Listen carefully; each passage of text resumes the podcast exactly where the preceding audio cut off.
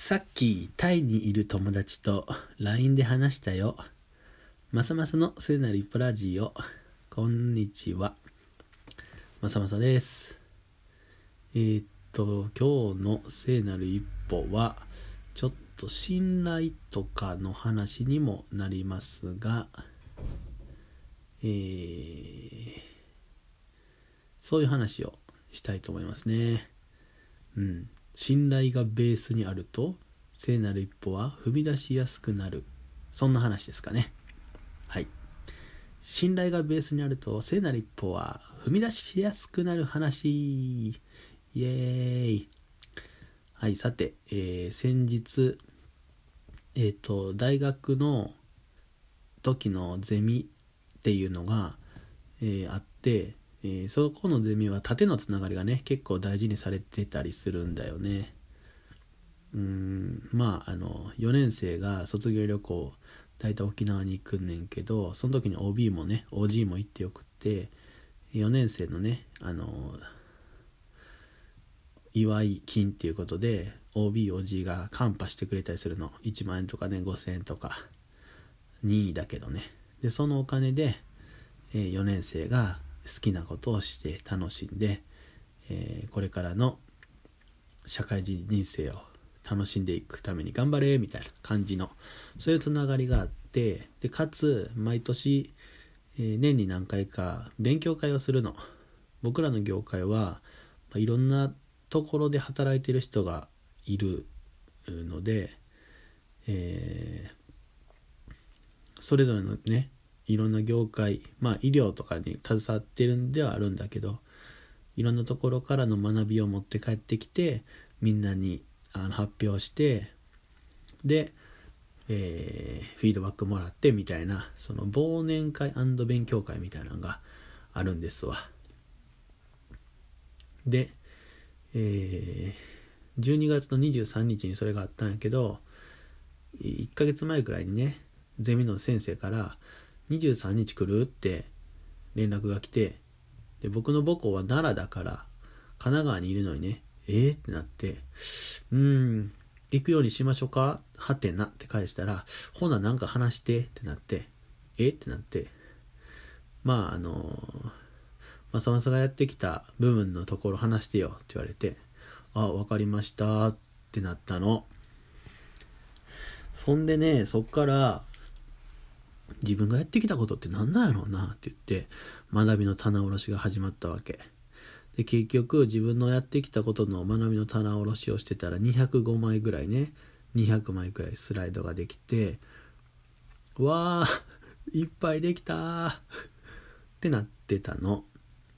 で僕らの業界はどうしても医療だから、まあ、臨床もやりながら研究もやって教育もやりましょうみたいなあのマッチョマッチョを生み出すことが促進されてるんだろうか。うん。で、実際僕がおった大学は結構ね、賢い人も多くて、研究をね、ちゃんとやってて、大学院も持ってるから、臨床と研究をしてる人が多いの。で、中には、あの、学会の賞とかをね、取りまくってる人とかもおって、ひえーって感じ。僕にはそんなことはできないというか、やってないから。でそういう学校の風土の中で経験ベースで喋るっていうのが怖いんだよね。それ、それに科学的根拠ってあるんですか？はてな、みたいな。うん。そんな質問がガーンってきたら、いや、それはないんです。とほほ、みたいになるわけで、怖かったの。うん。で怖いながらにも学びの棚卸しをしながらそれを裏付けられる論文みたいなのを探してもないわけね。うん。でもまあいいやと思ってあの自分の体験ね体験具体的なところからそれを抽象化させることを頑張ってでえっ、と体系化ねこういうふうにしたらこういうふうなことがこういうふうな何ていうの具体的なものが引っ張り出せるからそれをもとにこういうプログラムを立てていくことがいいんじゃないですかみたいな。ちょっと説明が難しい。で結局200枚作ったけど時間の関係で50枚くらいしか喋れなかったんだけど先生とね OBOG が僕の先輩ねあのすげえいい話を聞かせてもらってありがとうって言ってくれるわけなんです。嬉しい。うん。でその話をちょっと先生としてたらまあお前やったら無茶ぶりしてもまあちゃんとためになる話してくれるんじゃないかと思ってたっていう言葉を一言もらってなんかね疲れが一瞬で吹っ飛んでね羽が生えて飛んでいきそうになるぐらい嬉しかったね。でここで今その嬉しかったね。はははだけじゃなくてちょっと考えてってねであと「すいませんほぼ日の経営」っていう本を読んであの気づいたことがあってでそれで喋ってるんだけどあの頼まれると聖なる一歩って踏み出しやすいなっていうことに気づいたの。うん。最初に言ったみたいにね「あ君たちが言ってることに科学的根拠あるんですか？それは再現性があるんですか?」とかって言われて「ないです」って言うの嫌やん嫌やからそういう場所に出ていくのを避けてたっていうのもまあ今振り返るとあるわけだけど、えー、そういう科学的根拠とか科学であるみたいなことを追求している人たちにもからにから頼まれると。うん。で頼まれるとね聖なる一歩を踏み出しやすいなってって思ってで頼まれるっていうことは周囲にとってねその頼む側にとってはあなたならできるでしょ？っていう風な目で見てもらってるっていうことなんだよ。うん。でも実際ねその新しいことはできるんだろうかって心配になるし科学的根拠とかって言われたらどうしようとかやって心配になる。うん。だけどああ僕の信頼を置いているこの先生が頼んでくれたということは僕ならできるって思ってくれてるってことなんじゃないかなみたいな風に考えてもいいんじゃないかなっていうのをこの経験を通して感じることができました。うん、なので、えー、聖なる一歩っていうのを踏み出していく中で見える景色がどんどん変わってくるのね。でやっぱりできることが増えていく嬉しさもあるし一歩踏み出したからこそ気づくこともたくさんあるしそれをこうやって喋ることも楽しみになってきてる昨今。昨今というか最近ね。なので僕はあの聖なる一歩が踏み出したいように思ってるんだけどなかなかできない人みたいなのを見た時には頼んでみようかなっていうふうに思います。で信頼関係っていうのが築けてなかったとしても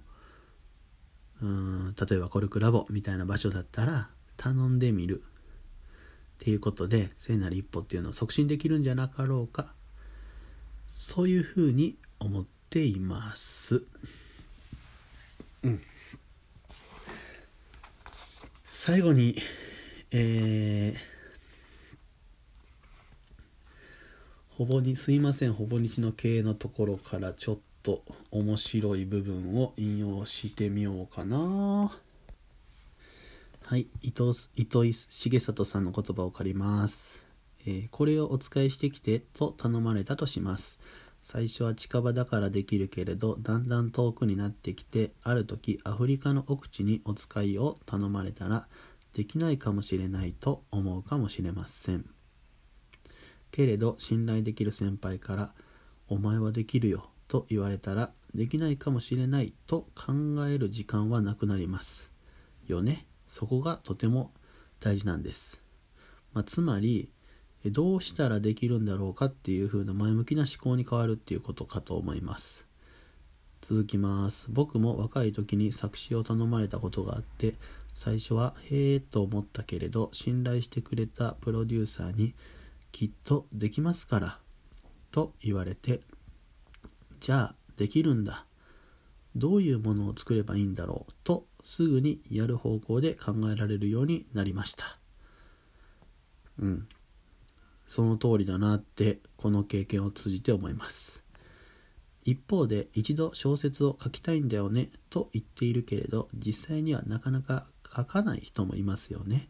あれはお願いします。あなたはきっとできるからと頼まれていないからだと思うんです。つまり頼まれるということはあなたはできると認めてくれた人がいたということです。